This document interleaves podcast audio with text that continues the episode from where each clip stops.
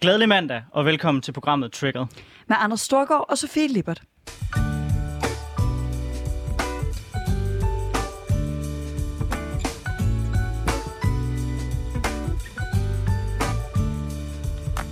Ja, og så er vi jo tilbage her i programmet, hvor vi hver uge tager de vilde debatter. Øh, det er med mig, der er tidligere landsmand for konservativ ungdom. Jeg hedder Anders Storgård, og så er det med min medvært Sofie Libert, der er tidligere øh, landsforkvinde for SFU. Så hvis man forventer, at nu tuner man ind og hører nogle øh, neutrale værter, så kan jeg godt på forhånd sige, at det er ikke det, man kommer til at høre. Man kommer til at høre nogle stærke holdninger øh, fra to værter, der, der mener en del. Ja, og vi har heldigvis også øh, nogle gæster med, som vi byder velkommen til senere, øh, som helt sikkert også har øh, nogle skarpe holdninger, de gerne vil ud med. Øh, men her i starten af programmet, der plejer vi jo altid lige at vende, hvad der er sket siden sidst. Øh, og en af de ting, Anders og jeg, vi er allergladest for at vende, at der ikke er sket noget ved, det er jo landbrugsforhandlingerne. Øh, jeg tror, vi har snakket om de her landbrugsforhandlinger i... Jamen, siden du og jeg startede med at lave det her program, jeg kom med i november.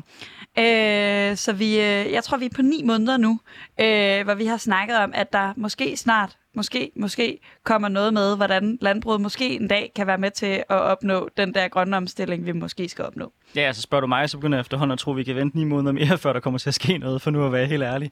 Øh, men der er i hvert fald været en udvikling nu, som er, at regeringen har været ude at afvise, at der kommer flere penge til landbruget. Øh, og det er jo i sig selv lidt vildt, vi står i en diskussion, hvor landbruget er en af de største udledere, og det vi er kommet frem til nu, det er, okay, de skal ikke have endnu mere øh, af de penge, de i forvejen får fra blandt andet EU og alle mulige andre støtteordninger, hvor de er støttet i hoved og røv. Men det er i hvert fald kommet frem til nu. Det tyder på, at Venstre måske ikke er med. Og så kan jeg jo ikke lade være med som konservativ og kigge sådan lidt nervøst over på min, på, på, på, på parti og være sådan, jeg håber fandme ikke, I skrider bare fordi Venstre gør. Det kunne jeg godt være bange for. Det forstår jeg godt, du godt kunne være bange for. Jeg tror ikke, jeg er så bange for det. Øh, jeg tror ikke, jeg har noget imod en øh, landbrugsaftale uden de borgerlige. Jeg kan nok bare desværre ikke få en uden Socialdemokratiet. Øhm, men jeg, øh, jeg synes, det er interessant, at, at vi trods alt rykker lidt på de her ting nu. Jeg synes virkelig... Jeg har virkelig været træt af at høre mig selv, fordi udover at vi har sagt det i det her program, har jeg jo også sagt det til samtlige forretningsudvalgsmøder i SF Ungdom det sidste år. Øh, jeg sad der, at lige om lidt ville der ske noget på landbruget. Ja, og når man er afhængig af Venstre, så kan det jo godt tage lang tid. Men Præcis. nu glæder jeg mig til at høre, hvad trigger dig? Ja, men den er næsten lidt for nem i den her uge, ikke også? Fordi det, der trigger mig, det er, at den socialdemokratiske regering har valgt at lave et øh, regeringsindgreb mod de offentligt ansatte endnu en gang. Jeg er 25 øh, år gammel, øh, så jeg har i min øh, nogenlunde øh, politisk bevidste øh, tid oplevet det her en enkelt gang før. Det var rimelig meget mod noget lort. Dengang var mit eget parti med. Dengang var det dog ikke mit parti. Så gammel er jeg trods heller ikke. Øhm, men helt kort, så er jeg pisse hamrende rasende og øh, sådan træt og frustreret over, at vi har et socialdemokrati, der mener, at løsningen på en faglig konflikt på det offentlige arbejdsmarked, det er at tage arbejdsgivernes krav og ophæve dem til lov. Og problemet er jo, at når man er en når man er ansat på det offentlige arbejdsmarked, så er den danske model sådan lidt et weird sted, fordi ens arbejdsgiver er politikerne, men det er også politikerne, der kan lave det her regeringsindgreb. Samtidig så er strækkeværktøjet sådan en lille smule taget ud af kraft, fordi vi ikke, man ikke på samme måde sådan kan øh, mindske værdien for... Øh, for sine arbejdsgiver, fordi de faktisk sparer penge på, at man ikke er til stede. Og det er i rigtig høj grad i det her tilfælde, at sygeplejerskerne selv, der mister popularitet på at strække. Rimelig irriterende. Jeg er enormt skuffet over Socialdemokratiet. Jeg er enormt træt af, at vi er endt der, hvor øh, vi har en en ikke-løsning, hvor vi har endnu en kommission, vi den her gang kalder en komité, som om det skulle være noget helt nyt og spændende, at vi nu øh, siger T i stedet for sion.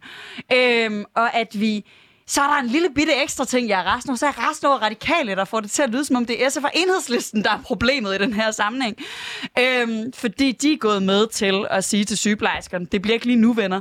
I kan øh, få den her øh, lønstigning, som så vidt jeg er orienteret, øh, cirka, øh, måske næsten vejer op for det ekstra øh, strækkebidrag, de fleste sygeplejersker nu skal øh, betale til deres fagforening. Øh, og så må vi lave endnu en komité, på trods af, at vi tidligere har haft en lønkommission, der ligesom konkluderede, at der var nogle problemer her. Så jeg er i pisse dårlig humør øh, over, at vi endnu en gang er endt her. Øh, jeg er pisse dårligt humør over, at vi står i endnu en situation, hvor vores socialdemokrati øh, ikke ønsker at, at, at være på arbejdernes side, når arbejderne er ansat i det offentlige vi snakkede meget om, hvem der skulle holde den her trigger-tale, fordi lad os bare sige det, sige det sådan, jeg tror begge to, vi er ret triggeret. Og jeg vil starte med lige at respondere lidt på nogle ting, du har øh, sagt her. Altså for mig at se, det er ikke arbejdsgivernes krav. Det er faktisk noget, som, øh, som sygeplejerskernes fag, fagforeningen gik med til af to omgange. Hun blev så stemt ned, Greta øh, Christensen, da hun gik tilbage til hendes medlemmer. Og for mig at se, at det er et under, at man kan blive siddende som fagforeningsformand, efter man på den måde har tabt to gange over for ens medlemmer, og i princippet også en tredje gang i forhold til, at strækkestrategien ikke virkede. Det synes jeg er interessant, og i hvert fald sætter en helt ny standard for, hvor meget man kan fejle som fagforening og stadigvæk fortsætte. Nå, men lad os se lidt på den, på den, på den konkrete diskussion. Altså, for mig at se, så har det været helt åbenlyst, det vil ende sådan her. Og grunden til, at det var åbenlyst, det var fordi, for det første, så var der ikke noget klart lønkrav fra sygeplejerskernes side. Altså, der var ikke noget håndgribeligt på, hvor man kunne sige, okay, hvor meget er det så, vi, vi rent faktisk kræver? Det har forhandlingerne, forhandlerne også ind i rummet sagt. For det andet, så synes jeg, der er noget grundlæggende fragt ved gang på gang siden 2008 at gå til forhandlinger og forhandle med udgangspunkt i tillæg og ikke ens grundløn, og så bagefter sige, så venner, nu skal vi sammenligne. Og hvis nogen siger, at vi skal sammenligne på andet end grundløn, så er det fordi, I ikke forstår det arbejde, som vi, vi yder. Altså, hvis man synes, at tillæggene ikke er det afgørende at forhandle, så skal man have brugt sine kræfter for mig at se på at forhandle på grundløn. Så hvis man ikke pension er vigtigt, så må man gå til forhandlinger og sige, at vi vil gerne have, at vores grundløn skal prioriteres højere. Det er nu engang sådan forhandlinger fungerer. Derudover, så alle de partier, der kommer og, og siger, at vi kan bare komme ind på portion penge, og så er det her problem løst. Der må jeg bare sige, Altså, vi har en regel, som altid har været sådan, det danske arbejdsmarked har fungeret, som er, at det er det private, der er lønførende.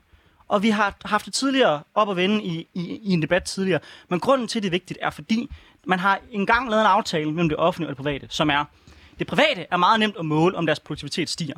Så når deres løn stiger, så har vi besluttet, så skal de offentlige også stige. Fordi det er svært at måle, hvorvidt den sygeplejerske er blevet mere produktiv. Det er ret nemt at måle, hvorvidt den fabriksarbejder er blevet mere produktiv. Hvis man pludselig kommer med en portion penge, til, til de offentlige ansatte, ikke kun sygeplejerskerne, for det vil reelt set være alle offentlige ansatte, så kommer det private arbejdsmarked jo også til at sige, hvis de skal have højere løn, så skal vi også have højere løn. Og så ser du pludselig ind i en situation, hvor en kæmpe stor del af det danske arbejdsmarked skal stige gevaldigt i løn. Der er kun én løsning på det her spørgsmål, hvis man ønsker at gøre noget ved det. Og det er at flytte nogle penge fra en offentlig gruppe til en anden offentlig gruppe. Og det er nok også derfor, at resten af fagbevægelsen ikke har bakket sygeplejerskerne op. Jeg er i hvert fald også træt af, at resten af fagbevægelsen ikke har bakket sygeplejerskerne op. Jeg tror ikke, det her det kommer til at handle om alle de offentlige ansatte. Jeg tror, det er ret klart, hvilke grupper det er, øh, vi, vi taler om. Det er rigtigt, det er ikke kun sygeplejerskerne. Øh, men heldigvis så er det jo ikke bare dig og mig, der skal stå og være meget uenige selvom, om det her. Selvom vi sagtens, selvom vi sagtens kunne bruge en time på bare at være helt vildt uenige om, øh, hvorvidt det her indgreb, det var det rigtige. Øh, men jeg har inviteret nogen med til at diskutere det med os alligevel. Øh, sådan at, at det ikke bare er dig og mig, der står uenige. Øh, og den ene, det er dig, Helle Storm. Du er selv sygeplejerske, så du øh, har øh, været noget mere involveret i det, det her øh, end os. Øh, har du selv været med til at strække, eller er du en af dem, der har øh, været nødberedskab? Jeg, øh, jeg, og jeg skal på forhånd beklage for min hæse stemme. Jeg har råbt højt i 10 uger som en del af aktivitetsgruppen her i, øh, i Region Hovedstaden. Jeg øh, er som sagt sygeplejerske. Jeg arbejder på Rigshospitalet og arbejder på et af de øh, afsnit, som øh, ikke kan udtages til strække, fordi vi har så livsvigtige og øh, Øh, patientgrupper inde hos os, at det kunne vi ikke være med til. Så øh, jeg har øh, kørt mit fuldtidsjob, og så stået på gaden ved siden af, og brugt min ferie på at stå på gaden. Jeg har stået nede på Dronning Louises bro og råbt højt i ni uger i træk, og været indpisker dernede, og øh, bakket op om alle de seje sygeplejersker, der har været udtaget til strække og kæmpet vores sag. Fedt. Altså, jeg har jo øh, glad cyklet forbi jer på Dronning Louises bro hver mandag morgen og øh, råbt tilbage. Jeg har dog kun været der hver mandag morgen, og øh, kun den tid, det tager at cykle over, hvilket er ret lang tid klokken lidt i ni mandag morgen. Øhm, men, men jeg kunne godt tænke mig sådan, hvad er det for en, at høre, hvad er det for en følelse, du står tilbage med nu, hvor strækken ligesom er, er, er blevet afsluttet af nogle andre end øh, arbejdsmarkedets parter? Det var en lang pause. Jeg øh, er normalt ikke særlig tom for ord, men jeg vil sige, at jeg har været meget tom for ord, og jeg tror, nu ved jeg ikke helt, om det er min natte aftenvagtstømmermænd, for jeg har jo været på arbejde her i weekenden, øh, og, eller om det er bare fordi, jeg er så pisse skuffet. Øh, jeg var rigtig rasende torsdag morgen, efter de havde annonceret det her, og, øh, og nu tror jeg bare, jeg er mere skuffet. Jeg, øh, synes, det var... Jeg kan jo godt se nu den sådan spændcyklus, de har kørt ind i Socialdemokratiet med, at Mette Frederiksen rigtig tirsdag skulle gå ud og fortælle om, at nu hun ville overhovedet ikke røre det, og så hun holdt sig helt i baggrunden, og så hun sendte sine soldater i krig for at alligevel dagen efter så gå ind og lave det her lovindgreb. Øhm, så jeg tror, jeg er rigtig træt, og jeg vil sige, at jeg øh, opgiver lidt håbet på den danske model. Jeg vil genoverveje rigtig kraftigt næste gang, om jeg øh, stemmer ja eller nej til en overenskomst. Men øh, bakker stadigvæk op om fagforeningen og tror, at kollektivt kan vi gøre det bedre. Øhm, men ja, der skal lige, jeg skal i hvert fald lige have overstået nogle øh, post-strækketømmermænd, vil jeg sige. Ja, vi har lidt, lidt øh, mærkelig lyd her på linjen, det skal I ikke tage af. Det er ikke min stemme. Nej, det er, det, det er ikke Helles stemme, men det er fordi, vi har endnu en gæst i studiet. Det er dig, Simon Fendinge. Du er landsformand for Liberal Alliances Ungdom. Øh, og du og jeg har lidt taget den her debat øh, en gang før, øh, og derfor vil jeg gerne bare sådan starte med at høre, hvad synes du om, at øh, regeringen har lavet det her regeringsindgreb? Grundlæggende synes jeg, det er ærgerligt for den danske model, at, at der kommer det her indgreb. Jeg synes jo, at man skal have mulighed for at strække så, så længe man, man nu engang har lyst til, og så længe pengene de varer. Når så det er sagt, så er jeg jo fuldstændig enig med alt, hvad, hvad Anders har sagt. Anders har sagt, det er dobbelt så godt på halv så lang tid, som jeg vil kunne bruge på det. Øh, at jeg synes, det, det er ærgerligt, at man bruger så lang tid inden på at formudre diskussionen ved ikke at ville snakke tillæg, pension og noget som helst andet. At man har brugt en del år på at få bedre forhold, hvilket er rigtig fedt, og det selvfølgelig skal det være med i de her forhandlinger. Man har fået en masse ting, som man så senere nægter at tage med i diskussionen og sige, at det tæller ikke, det var noget andet. At man kun måler på én ting, men man vil også have alt det andet. Det synes jeg er lidt ærgerligt. Og måske i sandhed også det, at man ikke er villig til at kigge på nogle af de andre løsninger, som også er. Anders nævner produktivitetsstigninger. Vi ved ret definitorisk, hvad der kan være med til at skabe de her produktivitetsstigninger, hvilket vil gøre, at man uden problemer kan give en højere løn. Men det er man ikke villig til, og det, det, det ærger mig en lille smule, at Grete Christensen så er en dårlig forhandler. Jamen det, det, det må jo så hænge på hendes skuldre, og det at, øh, det at Helle og, og, og de andre sygeplejersker ikke vælter hende, det må man sige, det er jo så op til dem. Ja. Jeg vil bare lige supplere med, at det, er, det kan godt være, at Grete har sagt ja til de her. Det kan godt være, at der er en hovedbestyrelse, der har også an, øh, sagt ja til, at man skulle øh, gå videre med de forslag, der var. Men der er også en kongres, som har været med, som er det øverste organ i Dansk Sygeplejeråd, som har været med til at stemme, at det, her, det, at det var den aftale, vi gerne vil sige ja til.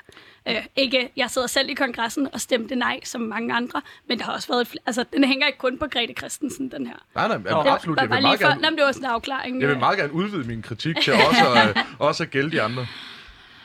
Men, men jeg står ikke, det besvarer spørgsmålet, mm. som er, hvordan i alverden kan man, kan man, kan man blive siddende efter at jeg reelt set tabe tre omgange, to gange over, over for ens medlemmer, og en tredje i forhold til ens forhandlingsstrategi.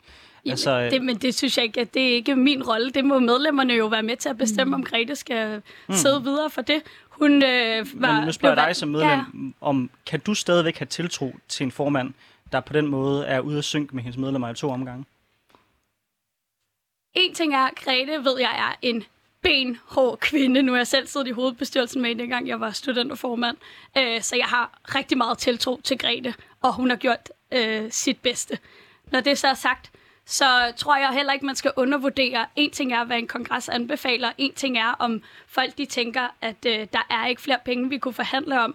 Der vil ikke komme mere ud af det. Noget andet er, hvad den almindelige... Altså, der sker også noget i fagbevægelsen i de her år med, at medlemmerne jo i højere grad kan udvise deres vrede, i højere grad kan mobilisere sig selv til ligesom at komme ud med den vrede øh, ved at lave nye grupper. Øh, så jeg tror også bare, der sker noget inde i fagbevægelsen nu, som man ikke skal øh, undervurdere, og man skal finde ud af, hvordan kan man få øh, de medlemmer, som er meget vrede inde på Facebook, hvordan kan man få dem ind og blive en del af den cyklerød, og så gå få deres øh, energi derind, sådan så man åbenbart føler, at der kommer tættere mellem medlemmerne og kongressen. Men det er meget interessant, fordi jeg har fulgt meget. Jeg, jeg er ikke sygeplejerske, det, det ved både øh, lytter og dem, der er her i rummet. Ellers masser af ledige stillinger. Ja, Ja, det er men- bare med at komme ind på uddannelsen. Jeg skal bare lige øh, tage en helt anden uddannelse, end den, jeg har taget. Det er selvfølgelig, men der er selvfølgelig ikke noget uddannelsesloft længere, så det kan jeg faktisk godt få lov til. Øhm, det vil nok tage lidt lang tid i forhold til, hvor lang tid jeg allerede har været studerende. Nå, men jeg har fulgt meget med i de her Facebook-grupper, og har jo meget øh, støttet op, og også fulgt med i nogle af de frustrationer, der, der er nu. Øh, og jeg kunne godt tænke mig også at høre dig, Hellesen, fordi du har, øh, du siger, du er træt, og man er skuffet og sådan noget. Det forstår jeg virkelig godt. Øh, mit håb er lidt, at øh, der Øh, der er mange måder at arbejde øh, fagpolitisk. Der er mange måder at arbejde som fagforening. Øh, strækkeredskabet er ligesom sådan the old school way, men man kan sagtens mobilisere netop store mængder i Facebook-grupper og øh, folk i den offentlige debat og sådan noget. Tror du, tror du at man har fået øh, tilpas meget blod på tanden i forhold til det her til, at vi fortsætter debatten, fortsætter snakken, fortsætter kampen nu? Eller tror du, det bliver sådan lidt en, en, en, en gentagelse af sidst sygeplejerskerne strækket, hvor det får lov at æbbe ud, fordi regeringen ligesom får puttet det ned i en kommission, og så kan kommissionen sidde her. Altså, tror du, vi, hvor smadret man end er, kan bevare gejsten i forhold til at tale det her emne op, selv under en lønkomité? Jeg tror, det der kommer til at ske, er, at den smadrethed, som folk føler nu, kommer jo til at betyde, at folk de ikke dækker ind for alle de kæmpe huller, der er ude i sundhedsvæsenet mm. med ekstra vagter og pukkelafvikling, og det kan vi jo se nu. Nu er jeg selv på et afsnit, hvor vi har været rigtig gode til ikke at dække ind i alle de huller, vi har i vores mm. vagtplan. Og det gør altså rigtig ondt. Det er rigtig nederen at stå i en dagvagt lørdag morgen og være fire, fire sygeplejersker til rigtig mange patienter. Øh, så det er jo en af de ting, som kommer til at gøre rigtig ondt, fordi så må vi jo gå ned i, hvor mange patienter vi kan ind på hospitalerne, mm. og så er der jo nogle politikere, som bliver nødt til at tage stilling til, hvad der så skal ske. Der er, jeg er, det må jeg bare sige, dybt bekymret for det, der kommer til at ske nu, når folk de begynder at arbejde efter det, de er ansat til. Altså, og det er jo helt basalt. Vi har jo virkelig arbejdet ekstra, øh, eller været rigtig gode til at være rigtig fleksible for at dække ind for, at det her mm. sundhedsvæsen kan køre rundt. Og det er jo det, der kommer til at ske nu, at folk de bare ans- øh, arbejder det, de er ansat til. 37 timer, det er det, jeg er ansat til. Det er det, jeg kommer til at arbejde fra nu af. Jeg er også enormt bekymret for, hvad der, hvad der kommer til at ske. Hvad årsagen til, at vi endte kan du og jeg så være mm. meget uenige om, men jeg er også meget bekymret for, hvor vi ender. Noget, der dog tyder på at være tilfældet, det er, at der vil være flere folk, som rent behandlingsmæssigt på grund af øh, 30-dages behandlingsgaranti, øh, vil søge over i det private. Og der vil jeg gerne spørge dig, Simon. Sådan, det må næsten være sød musik i ørerne på en øh, liberal mand som dig. Men er der ikke en problematik i, at det offentlige system bliver udsultet af sådan nogle konflikter som det her, øh, og at det så reelt ender med at være en situation, hvor det måske også bliver dem, der har øh, den største kapital og flest penge, som kan få den bedste behandling?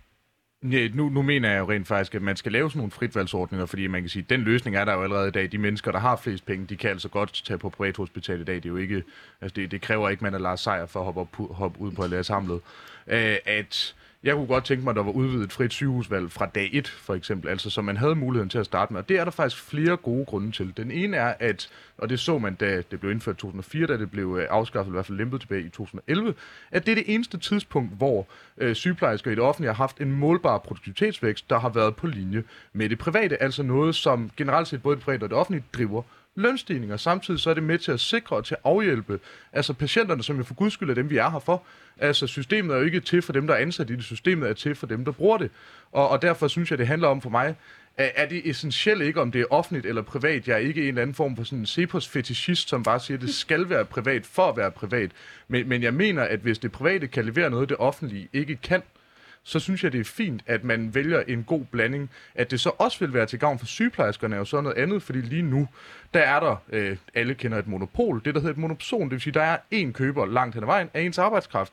Det er staten. Hvis man sørger for, at der er flere købere af ens arbejdskraft, alt andet lige, så vil efterspørgselen stige, man vil kunne kræve noget mere i løn. Det synes Jamen, jeg det kan jo være, det, det vi, der vi er på vej hen til. Mm. Der er jo også rigtig mange... Det kan man da håbe. Jeg vil da gerne jeg have selv lige fået en norsk autorisation, fordi jeg gider fandme ikke at finde mig i, der er en regering, der, der fuldstændig ignorerer mig på alle måder. Øh, så ja, det skal lige overveje, om jeg tager, bruger min autorisation her i efteråret og tager til Norge. Og tjener lidt flere penge, har lidt bedre arbejdsvilkår. Og det ved jeg, der er rigtig mange andre, der gør. Der er også rigtig mange... Jo, jo, ved du hvad. Du, Tror, du, jeg, jeg gider du ikke blive herhjemme for den. Altså. Vi, vi kan indføre de, de, de to løsninger, jeg lige har præsenteret, så får du højere løn og bedre arbejdsvilkår. Hvad mere vil du have? Men, men Simon, du må også, altså, jeg med på, at der er mange sygeplejersker lige nu, der har den her, men så ja, enten så tager man til Norge, eller så søger man i det private, eller også så finder man på noget andet. Altså, så gør man det modsatte af, hvad jeg var lige ved at foreslå, jeg skulle før. Så læser man en bachelor i matematik og bliver matematiker i stedet.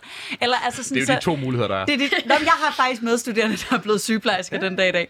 Øh, så man, jeg tror på, at man også kan gå den anden vej. Øh, men... Der, der er nok bare nødt til at sige, det er ligesom da, i 2015, da Stine Bosse hun ville flytte til Sverige efter Dansk Folkeparti blev valgt. Lad os nu lige Nå, se, ja, nej. hvad vej det går. Men... Alle de folkeskolelærer, som også snakkede om at forlade sektoren i hobetal, men som altså stadig er der. Men, men Simon, det er også, øh, det, jeg, jeg er med på, det er ikke fordi vi... Ej, det er sådan en dejlig lyd, når vi gør det der. Det er ikke fordi, øh, jeg sådan tænker, at nu har vi ikke flere sygeplejersker tilbage, hvad skal vi dog gøre? Men er det ikke også lidt en nem løsning, du øh, står der med og siger, jamen så kan vi bare privatisere, vi kan bare, altså en rigtig stor del af vores velfærdsstat bygger på, at vi har et offentligt sundhedsvæsen. Der er meget bredt politisk flertal for det. Øh, uagtet at, at du og dit parti måske står et sted, hvor I er klar til at privatisere mere end det brede flertal. Men selv Venstre, øh, Danmarks Liberale Parti, er jo super meget på, at lige præcis sundhedsvæsenet, det skal være offentligt. Mm-hmm. Øhm, så, så vi kan godt stå her og sige, så kan man bare, og det kunne være fint. Men, men i den politiske virkelighed, vi har nu, er vi så ikke endt i en situation, hvor vi kommer til at stå med en massiv mangel, som vi bliver nødt til at gøre et eller andet ved, også inden for det offentlige? Fordi vi står allerede med en stor mangel på sygeplejersker. Det er jo fedt, at protesten kan være at bare arbejde den, altså at overholde reglerne. Det er jo vildt, at det kan være en protest overhovedet. Det siger noget om, hvor mange sygeplejersker vi mangler. At den protest, de planlægger nu, hvor strækken er slut, det er, jeg arbejder kun fuldtid fremover. Øhm, har vi ikke, er vi ikke nødt til uagtet at, at, at man kan få mere løn i det private, og du tænker, at det er en løsning, også at finde nogle løsninger internt i det offentlige. For, for at svare på begge spørgsmål, der kom. For at svare på det første, jeg, jeg præsenterede ikke noget, som vil altså, sørge for, at nogen borgere fik en krone mere op i lommen. Det gør bare, at man udnytter hele kapaciteten. Altså, det, det er ikke, fordi jeg står her i dag og præsenterer, at vi skal opløse velfærdsstaten fra en kant. Det kunne jeg sagtens gøre, men det vælger jeg ikke at gøre, fordi jeg også kigger ud i virkeligheden og tænker, det er måske ikke helt den vej, folkestemningen går. Jeg kan også godt læse en meningsmåling. Men jeg kan konstatere, at det her det vil skabe mere fritvalg, og det vil være en oplagt bedre løsning for både ansatte og borgere. Man får simpelthen bedre muligheder og mere frit valg i det offentlige. Nu hvor, hvad kan man sige, velfærdsstaten nok kommer til at bestå i hvert fald de næste to-tre år, så tænker jeg, at det, det er da et godt sted at starte og sikre, at det i hvert fald arbejder for borgeren, og at øh, man, man har et bedre system med mere frit valg for at svare på det andet. Jo, selvfølgelig skal man også gøre noget ved det andet. Det her, det er ikke et eller andet quick fix. Det er ikke fordi, jeg tror, at man bare, altså Afghanistan-style, kan sige, jamen, hvis vi bare lige gør det her, så tager det seks måneder, så er vi ude igen, og så er det helt løst. Altså, der, der er mere dybde i det, men jeg synes, det her det er i hvert fald et godt sted at starte. Nå, Simon, øh, selvom, øh, selvom liberale feberfantasier også er interessante, så vil jeg gerne flytte, øh, flytte debatten hen på hele jeg driller dig bare, Simon, sorry. Undskyld, det, det blev måske en lille smule internt der. Øh, Helle, jeg vil mm. gerne spørge ind til hele det her spørgsmål om, du siger, at du næsten er klar til at flytte til Norge. Jeg har en analyse, som jeg helt sikkert, eller vil, som helt sikkert vil provokere dig. Ja, øhm, men spørger du mig, så er en af årsagerne til, at det er så uattraktivt at være øh, sygeplejerske og søge ind i faget, det er netop på grund af, at øh, de folk, Græsas generation, der har siddet øh, med magten i fagforeningen meget, meget, meget længe, netop har prioriteret tillæggene op. Fordi hvad er resultatet af det? Det er, at når du kommer ind i faget, så ender du ofte med at få måske nogle af de dårlige, øh, dårlige tider. Du ender også med at stå i en situation, hvor du ikke får alle de fede tillæg, alle de fede bonusordninger, der er. Så du ender faktisk typisk med at have en ret lav løn, hvor nogle af de folk, der har været i faget meget længe, har en væsentlig højere løn. Er det ikke en af årsagerne til, at det er uattraktivt at søge? Det må du gå ud og spørge dem, der har været i faget i lang tid om. Det er i hvert fald ikke det, jeg hører dem sige, fordi de jo ender på en slutløn. Lige, altså, de får jo ikke særlig mange tillæg. Lige pludselig er der jo ikke, altså, der er ikke flere tillæg at give af, når de først har nået et vist trin. Jeg kan få, der hvor jeg har ansat nu, kan jeg få et, op til et vist tillæg om året, og så er det jo ligesom det. Altså, og det skal jeg jo selvfølgelig arbejde mig op efter, ikke? Mm. Men øh, der er ligesom en lønramme, som jeg kan forhandle indenfor i lokal løn og den bliver ikke særlig meget større. Men når vi opererer med en grundløn, mm. øh, så tænker jeg typisk... Jamen, jeg er helt enig i, altså... at de skulle have kæmpet for grundlønnen tidligere. Okay. Øh, og det ved jeg jo ikke. Jeg har jo ikke... Altså, været en del. Jeg har kun været sygeplejerske i tre år, så jeg, har, jeg ved ikke, hvad der har været tidligere. Men jeg tror, at de, deres, siger deres, Dansk Sygeplejeråds øh, fortolkning af det har været, det jo handler også om momentum, og hvad kan vi forhandle om her, og netop fordi, at øh, overenskomsterne er en nulsums øh, spil, ikke? Så alle skal jo ligesom, hvis du skal have noget, så skal du have noget, vi kæmper om den samme pose penge. Så ved jeg ikke, om det er derfor, det har været umuligt at kæmpe og, øh, og få højere på grundlønnen. Ej, altså de, de arbejdsmarkedsforskere, der har været udtalt sig om det, siger blandt andet, øh, siger, det, siger, at, og det er ret øh, normalt anerkendt, at man i forhandlinger, ja, der har du en ramme, mm. men du har typisk også øh, et beløb, du kan flytte rundt på. Og at det, og, og at det beløb i forhandlingerne, der er tillæggende blevet prioriteret. Men jeg er glad for at ja. høre, at du anerkender, at man måske skulle have prioriteret grundløn højere. Fordi det, det savner jeg flere stemmer, der også er ude og argumentere for. Okay, i, i det, det synes jeg, jeg nemlig har hørt sammen. rigtig meget den her gang. Altså, så kan det være. Ja, jeg tror måske også bare sådan af hensyn til lytterne, fordi nu snakker vi, altså, det her er en relativt teknisk debat, øh, mm. det er meget. Øh, det, og, det, og det, du kommer ind på nu, Helle, vil jeg også bare lige opklare på, at, at en af de ting, som sygeplejerskerne har kritiseret meget, det er, at man ret hurtigt, sådan relativt til andre øh, professioner, når sin maksløn som sygeplejerske. Altså, når man har været ansat, jeg mener, det er cirka 8 år måske. Så som det er lige nu, så har du, øh, jeg er på det første løntrin, så stiger du efter 8 år, og så stiger du efter, at du har været sygeplejerske i 10 år. Ja. Og så Og stiger så man kalder ikke vi mere. det dødsløn. Så Præcis. er der ikke mere grundløn. Øhm, og og det, det er sådan en, en, en vigtig del at forstå af den her øh, konflikt, fordi jeg tror, der er mange, der har sådan en, når man, vi er vant til, især som unge, tit at snakke om startløn. Øh, hvad er startløn? Den er rigtig høj for sådan nogen som mig. Den er relativt lavt for øh, øh rigtig mange. Øh, men så har man, så, så skal man huske at tage den her øh, fortælling med dem. Det handler også om, hvad er det, vi arbejder os op igennem. Og der er en meget klar grænse for sygeplejersker, at når de så, det var så 10 år, så er det ligesom, så er vi nået dertil, så stiger den ikke mere. Så om du har været sygeplejerske i 20 eller 30 år, 40, 50, det er rigtig mange år at være sygeplejerske. Det gør ikke den store forskel. Øh, på lønniveauet, det gør den store forskel på alt muligt andet. Øh, også bare sådan, at, at lytterne er med i den del. Øh, jeg synes, øh, en, en ting, der er interessant øh, i, i det her, det er, at, at jeg kunne egentlig også godt tænke mig, nu, øh, nu tager vi den her debat, og det har fyldt meget det seneste år. Jeg er sådan en, der har diskuteret øh, ligeløn i det offentlige i rigtig mange år, fordi øh, jeg kender en af de forskere, der har været mest ude og øh, snakke om det her, Astrid Elkær, øh, som virkelig har lavet meget forskning i ligeløn gennem tiden.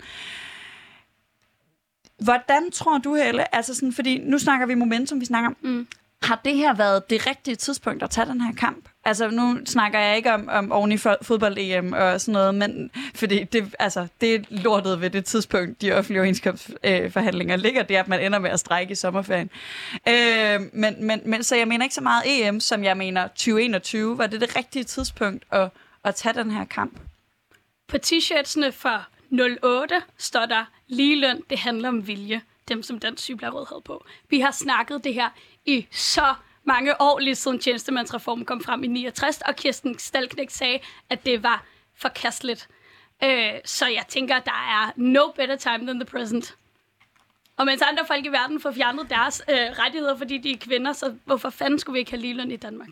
Og det bliver spændende, synes jeg, hvorvidt at det så er tilfældet, fordi det, jeg, er godt, jeg er godt klar over, at øh, særligt øh, blandt de positioner, som øh, I to repræs- repræsenterer, både venstrefløjene og sygeplejerskerne, så er konklusionen givet på forhånd, som er, at sygeplejerskerne bliver retfærdigt behandlet på baggrund af, at de er kvinder, men det er netop det, kommissionen skal undersøge.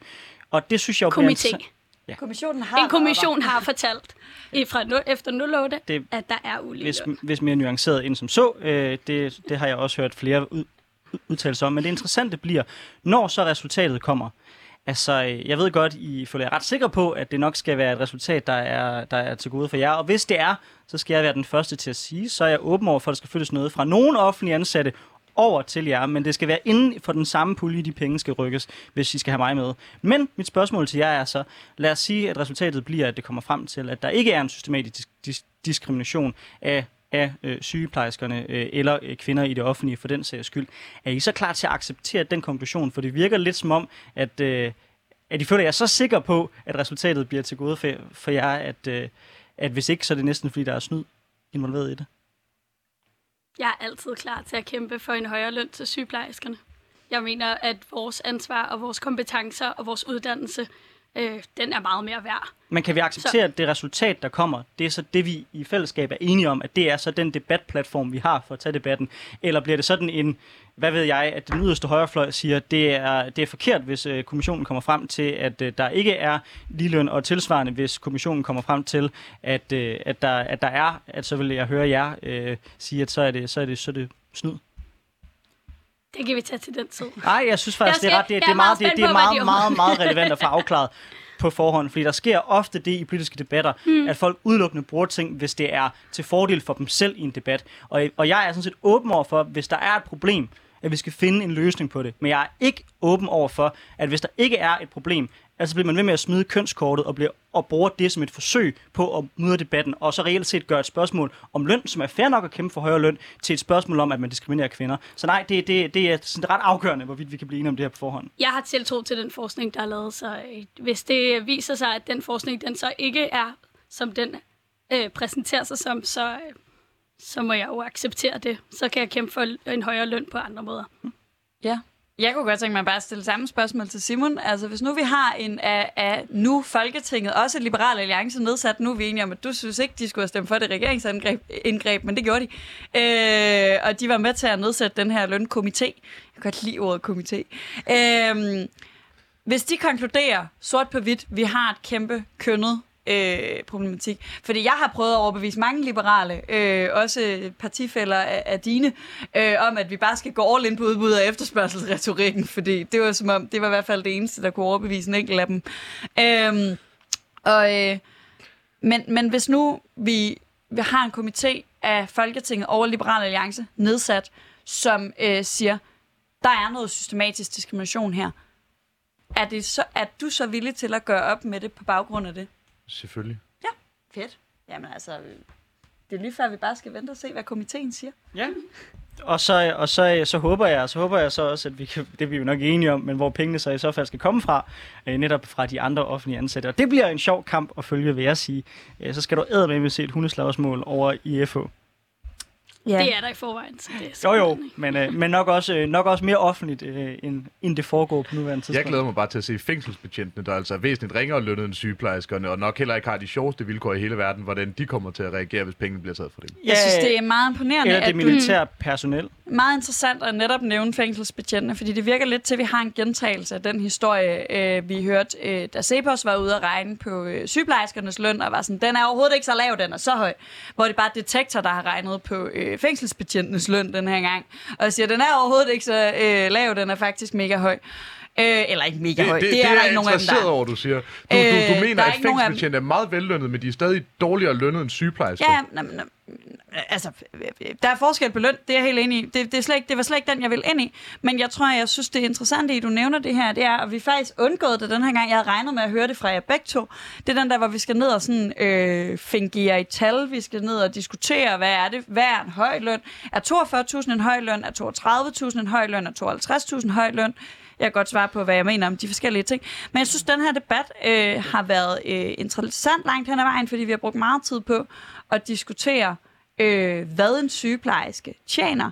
Øhm, og jeg synes, der er rigtig mange, meget af den debat, nu snakker øh, du om, Anders, at du synes, kønsdebatten forplumrer den reelle debat. debat. Jeg synes, taldiskussionen forplumrer debatten, som for mig at se handler om, at, at vi har nogle sygeplejersker, der siger, det her er ikke den løn, vi vil arbejde til. Det er ikke en løn, der matcher øh, det, jeg, øh, det, jeg laver. Det er ikke en løn, der... Øh, og og om den så er, er det ene tal eller det andet tal, det ændrer jo ikke på, at vi har som samfund et problem. Men Sofie, jeg, jeg synes ikke, det er helt fair, det du reelt set siger. Fordi altså, når, når, når folk fremfører i debatten, at man mener, at øh, sygeplejerskerne er diskrimineret på baggrund af, at det er et kvindefag, så mm. sammenligner man jo netop med, hvad andre folk får i løn. Og det er jo der borgerlige kommer ind og siger, okay, fint, så lad os sammenligne. Så lad os kigge på den samlede lønramme, og lad os sammenligne på baggrund af det. Ja. Det har ikke været noget, der har fyldt særlig meget i den debat, hvor, hvor, hvor folk er kommet op med det nu. Derfor har jeg heller ikke bragt det frem. Men når man bringer et spørgsmål frem, som er en sammenligning med andre faggrupper, så er det selvfølgelig relevant at se på, hvad andre faggrupper tjener.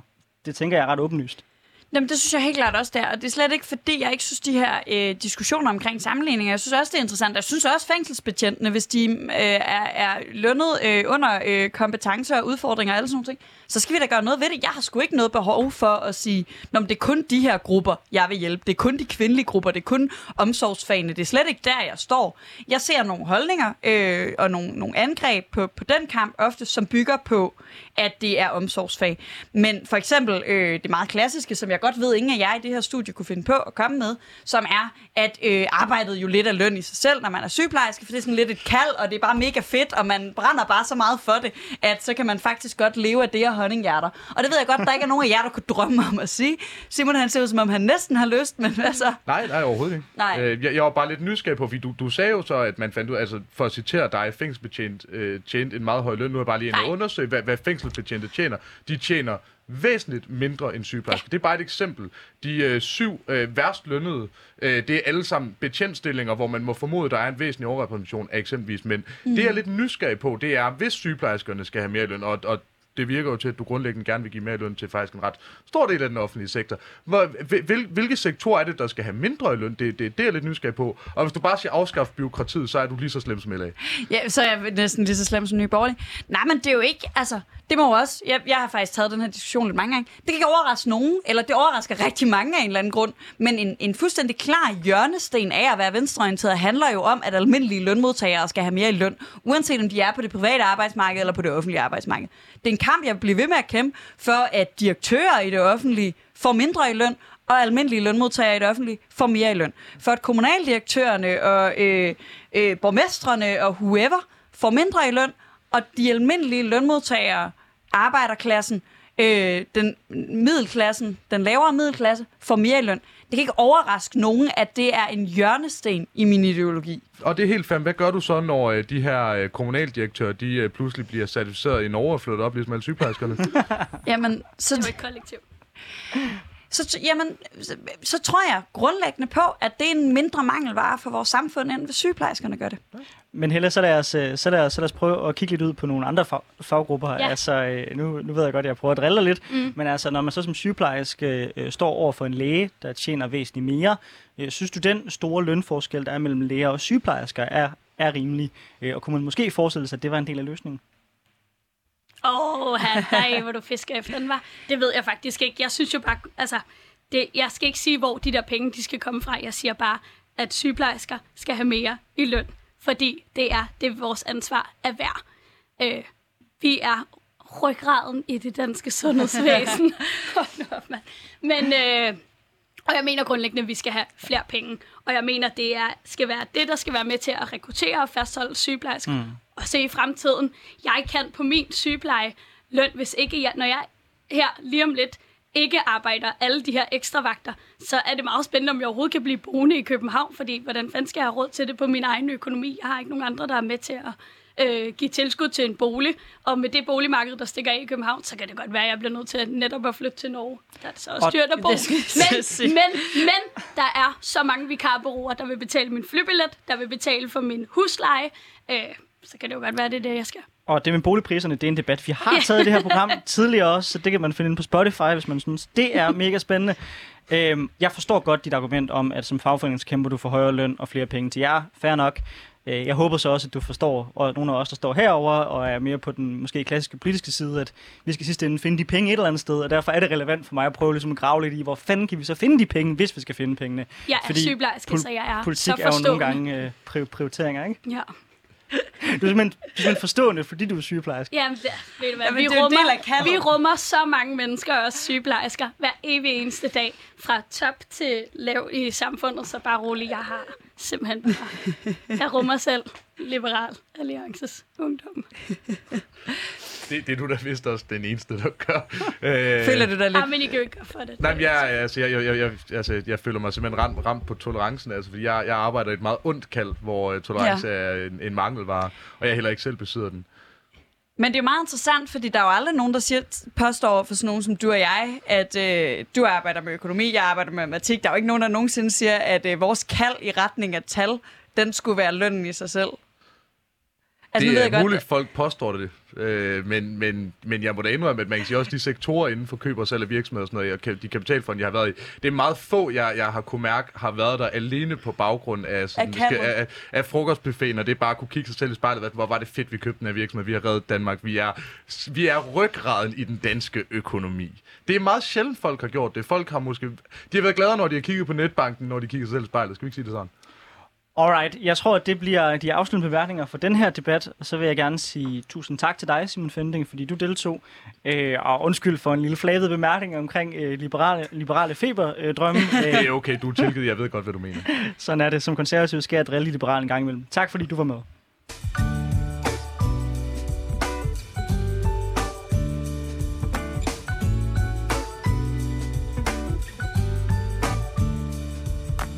Men Helle, heldigvis, så har vi øh, gavn af dig lidt endnu. Ej, fedt. Vi skal nemlig snakke øh, sådan lidt bredere, øh, kigge ud på det samfund, vi er en del af, og stille alle de gode spørgsmål i forhold til, sådan, hvad rører sig egentlig øh, for, en, øh, for en sygeplejerske som dig? Og noget, jeg vil spørge dig til, øh, mm. fordi vi har faktisk ikke talt så meget om det i det her program, men der er jo ikke så lang tid til, at folk de skal ud og stemme til regionsrådsvalget. Ja. Og der kunne jeg godt tænke mig øh, at høre som en, der om nogen øh, er derude og oplever nogle af de problematikker, der er. Hvad synes du burde være de dagsordner, der burde fylde i den debat, vi skal til at gå ind i nu? Rekruttering og, altså, det, undskyld, jeg kommer til at gentage mig selv, mm. men jeg synes virkelig, det her det også skal være noget, de kommer til at snakke om til, øh, til det her regionsrådsvalg og til det kommunale valg. Mm-hmm. Hvordan de har tænkt sig at fastholde øh, sygeplejersker og alle, der arbejder ude på hospitalerne. Øh, selv efter det her. Nu har jeg lige hørt en regionsrådsformand her i hovedstaden være ude i går aftes og sige, øh, at han jo skal se, at der er en kæmpe pukkel, men han er så sikker på, at sygeplejerskerne jo gerne vil hjælpe til med at få det her efterslæb øh, afviklet. Og det tror jeg bare, at han kommer til at skulle kigge meget langt efter. Så det er jeg meget, stadigvæk meget optaget af. Og hvis vi så bevæger os lidt væk fra Ja. udelukkende det spørgsmål, fordi det har vi diskuteret i resten af timen også, ja. øh, og ser sådan, men, men der er måske en pointe i, at fordi nu har vi snakket meget lønning, og sådan, det er og, og en af de ting, som, som, som mange kritiserer ved den her, har jo også været, at, at man er lidt som region øh, sådan bundet på hænder og fødder, fordi man netop ikke selv kan sætte skatten op og skaffe flere penge og sådan nogle ting. Øhm, hvad hedder det? Men, men det er jo ret interessant også, om vi kan komme til at snakke fastholdelse og rekruttering på nogle andre punkter end lønnen. Fordi jeg tænker, der er, altså, der er andre ting, der også skal til. Der er også noget med, hvordan vi... Øh, altså, ja, løn og arbejdsvilkår er en stor, de- stor del af det, men jeg tror da også, der kommer til at være andre redskaber, som er relevante for regionen at, at, at tage i brug, end dem, der egentlig hører til i overenskomsten. Tror du ikke? Altså, jeg hørte også lidt som, at, at, der, at I også efterlyser, at der kommer noget politisk bevågenhed på de her ting, som, som ligger ud over the obvious, at det handler om løn og arbejdsvilkår, men måske også handler om at ja, arbejdsvilkår set lidt bredere, og hvad er det, hvordan taler vi om sundhedsvæsenet, hvordan taler vi om offentlige ansatte, hvad er det for en, altså, jeg bliver personligt meget provokeret, når folk har sådan en meget hård, øh, de offentlige ansatte er en udgift, øh, mm. retorik og sådan noget, tror du. Jeg håber du, øh, tror jeg måske næsten, fordi vi skal ikke så spå, at den her valg, altså at regionsrådsvalgkampen kan komme, altså kan byde på nogle bud, der ligger ud over alle the obvious. Det håber jeg. Jeg tror i hvert fald, man bliver nødt til også at kigge på det regionalt, hvad det er for nogle udfordringer, de står med der i sundhedsvæsenet. Ja. Altså, det kan jo godt være meget forskelligt i Region Sjælland, ved jeg jo, at der kæmper de rigtig meget om at holde folk på, øh, altså at have nok sygeplejersker og lukke afdelinger ned her i hovedstaden. Der begynder vi også at kunne se, at ikke engang Rigshospitalet kan rekruttere sygeplejersker længere. Vi får vi har fire ledige stillinger på mit afsnit, der kommer ingen ansøgere.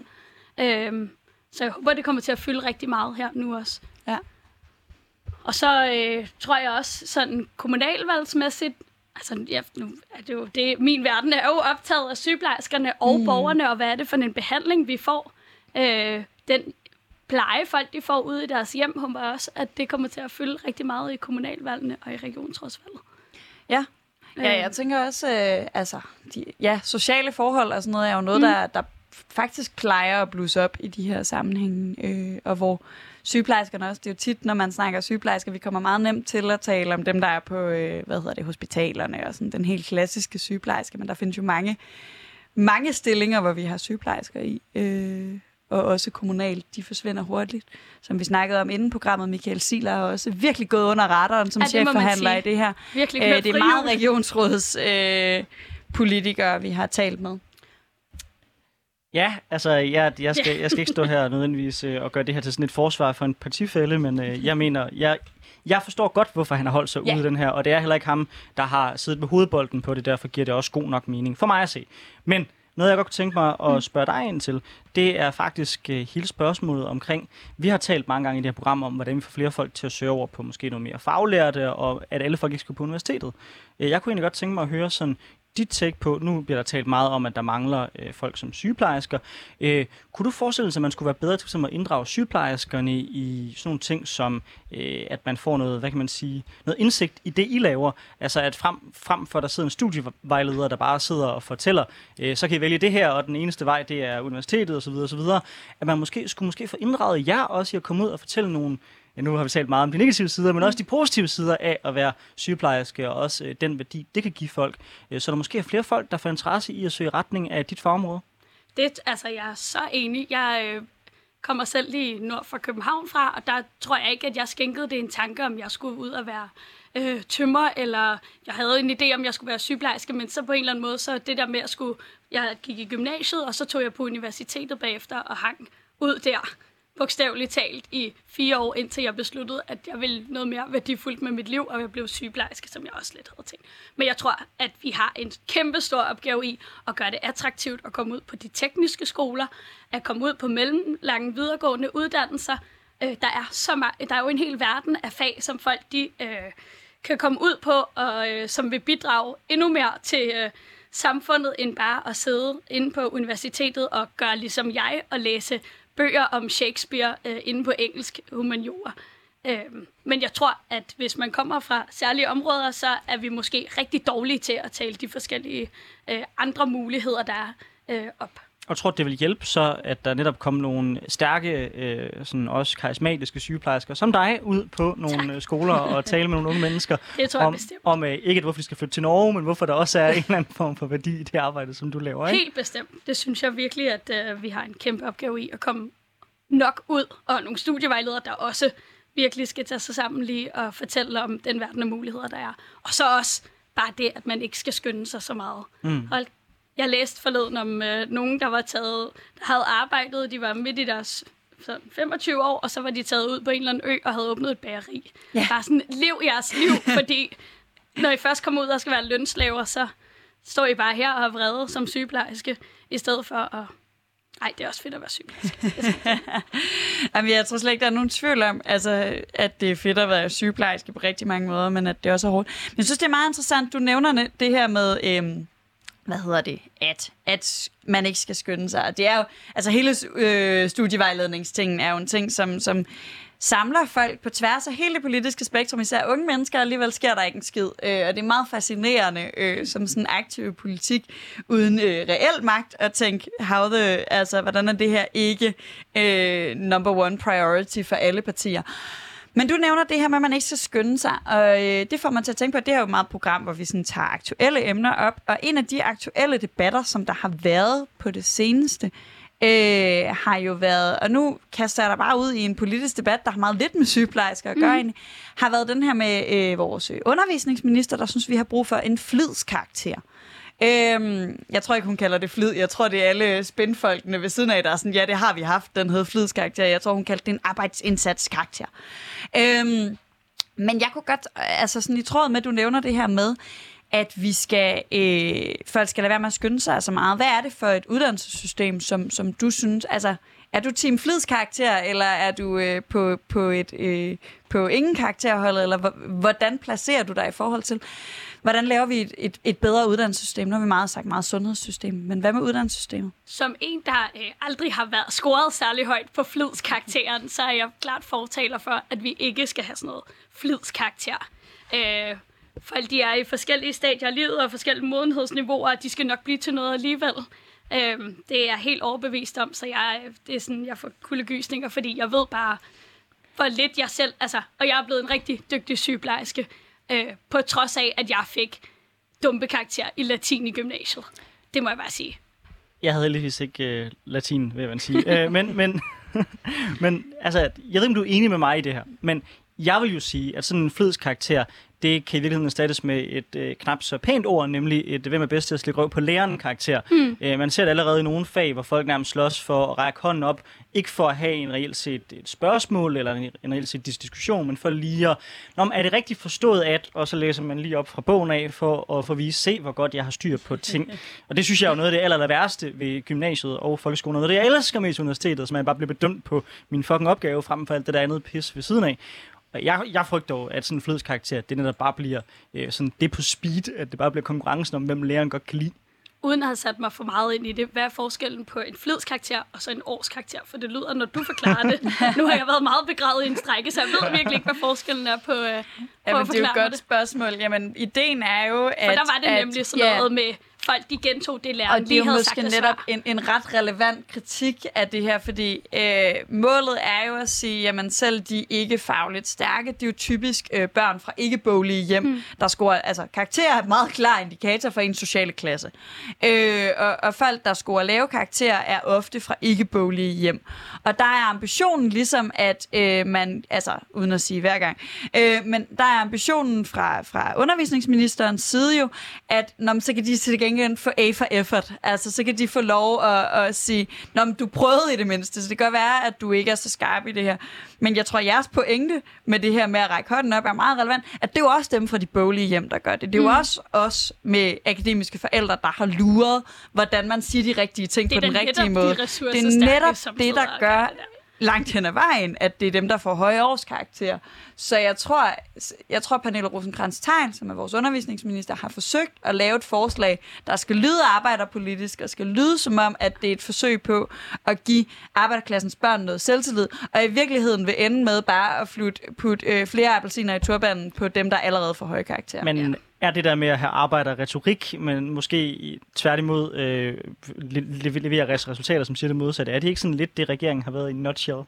Det kan godt være, at det er det socialdemokrati, vi har fået. Ja, ja, ja, det kan godt være, at det er sådan den røde tråd i det, Det her skal, program. se, det skal se meget arbejderagtigt ud, men det, jeg synes sjældent, det virkelig er det. Ej, Når det kommer er stykket, hvilket jeg egentlig nok- har det okay med, vil jeg sige. Jeg, jeg klager ikke, men, men jeg, jeg synes ikke ligefrem, at, det, at den der røde øh, fane, den ligesom bjælrer så hårdt, som, som de gerne vil få det til, at- til at se ud i hvert fald. Nej, der er godt nok stille i vindfronten. Der er Ja. ikke meget blafrende i Der den er der røde fane. I Den svejer ikke. hvert fald ikke Øh. for Socialdemokratiet, det må jeg bare sige. Nej, jeg er heller ikke... Øh, der, der er en grund til, at jeg ikke er socialdemokrat. Det tror jeg er, er, er, er der, vi... Men så kan man jo også lige, for lige at komme tilbage til sygeplejerskerne, ikke? det er jo derfor, jeg er her. Så kan man jo vurdere, hvor meget at uh, SF og Enhedslisten og Dansk Folkeparti ikke mindst har kørt totalt, uh, fået en gratis omgang for at stemme for noget, de vidste ville gå igennem. Ja. Så det kan du jo, Nå, det kan ja, du jo overveje altså, over er jo, øh, SF om uh, jeres uh, haste indgreb. Det var det hele værd. Ej, de kom der med 2 milliarder. Jeg blev helt slået ned af stolen i forhold til deres, øh, deres krav. Vores forslag er der fem. Var det ikke to? Nå. Øh, Det er, i men, hvert fald, men ikke det er i hvert desto fald, i hvert fald meget langt fra det niveau, som, som man rent faktisk Og det er meget langt. Rigtig fine, gode intentioner. Men det er noget, jo de det vidste svære ville gå ved, ved de her store, brede politiske øh, flertal, og det er måske også sådan lidt, altså det er meget sådan det desillusionerende ved at være i politik, det er, at man kan stå og være et mindretal af, af noget øh, politisk, og det man så kan gøre, det er at blive ved med at råbe op, og det scorer man nogle point på, men man scorer ikke noget forandring, og så kan man så være i tvivl om, hvad fuck vi fik ud af det. Og der er jo en grund til også, øh, at, at jeg står her som SF'er, det er jo, at jeg faktisk tror på, at målet må være at få overbevist de der skide socialdemokrater om, at de skal føre en ordentlig politik, og derfor skal man øh, gå i forhandlinger med dem af og til. Øh, men sådan her til sidst, øh, vi har lige et par minutter igen, og sådan apropos den her snak om sådan øh, jeg synes, det er meget interessant, for der er en masse sygeplejersker, der er blevet meget politiske, øh, fagpolitiske på det seneste. Jeg ved, altså det er jo ikke, fordi sygeplejersker ikke har været det, men det har været meget sådan, man er ligesom blevet tvunget ind i en politisk retorik, som, som mange måske ikke øh, til hverdag bruger så meget tid på. Har du generelt sådan øh, interesseret dig for politik også uden for det fagpolitiske, eller er det meget i, øh, i, i fagbevægelsen, du har lagt dine politiske kræfter? Det er meget i fagbevægelsen, øh, eller inden for den sygeplejeråd, fordi det, det er så befriende. Øh, det gode ved fagpolitik er, at der ved jeg rent faktisk, hvad jeg snakker om. Ja. Jeg øh, er meget parti på, særligt, jeg vil lige sådan viske ud i mikrofonen her, at jeg tidligere har stemt radikal venstre, og egentlig set mig lidt sig, mig selv radikal. Det er totalt slut nu, men, øh, og, men det der med at have en masse holdninger til noget, som jeg egentlig ikke har en holdning til at skulle forme det, det, kan jeg slet ikke. Men fagpolitik, jeg ved, hvad, der, hvad det vil sige at være sygeplejerske, og det kan jeg have en holdning til. Det har jeg så kæmpe meget respekt for, og jeg synes, det er så fedt, at vi har sådan nogle øh, stærke øh, politiske øh, sådan fagorganisationer, der virkelig kan, kan rykke noget på de her dagsordner. Jeg synes, det er fedt, I stiller op, øh, jeg synes, det er fedt, I bliver ved med at tage debatten. Jeg synes, det er fedt, at vi kan have den her samtale, hvor folk netop, så kan det godt være, at vi bruger meget tid på at diskutere, øh, hvad det er for, øh, for nogle vilkår, øh, hvad det er for nogle lønninger, jeg har, men der er i hvert fald noget i, at der er nogen, der kommer og fortæller, hvad er det for en virkelighed, som, som virkelig gør en forskel i den politiske samtale. Og Helle, når den der komité, som reelt set er en kommission, mm. kommer øh, ud med deres svar, så tænker jeg, så tager vi den her snak igen. Øh, og så, om ikke andet, så håber jeg på, at vi kan finde en god løsning der. Enten champagne eller gravøl. Vi får se. En af delene. I hvert fald, tusind tak, fordi du var med. Tak, fordi du gad at gøre os klogere. Og øh, held og lykke med de fremtidige kampe, som jeg er sikker på, der kommer til at blive mange af os. Held og lykke med protesten ved bare at gøre det, du får besked på.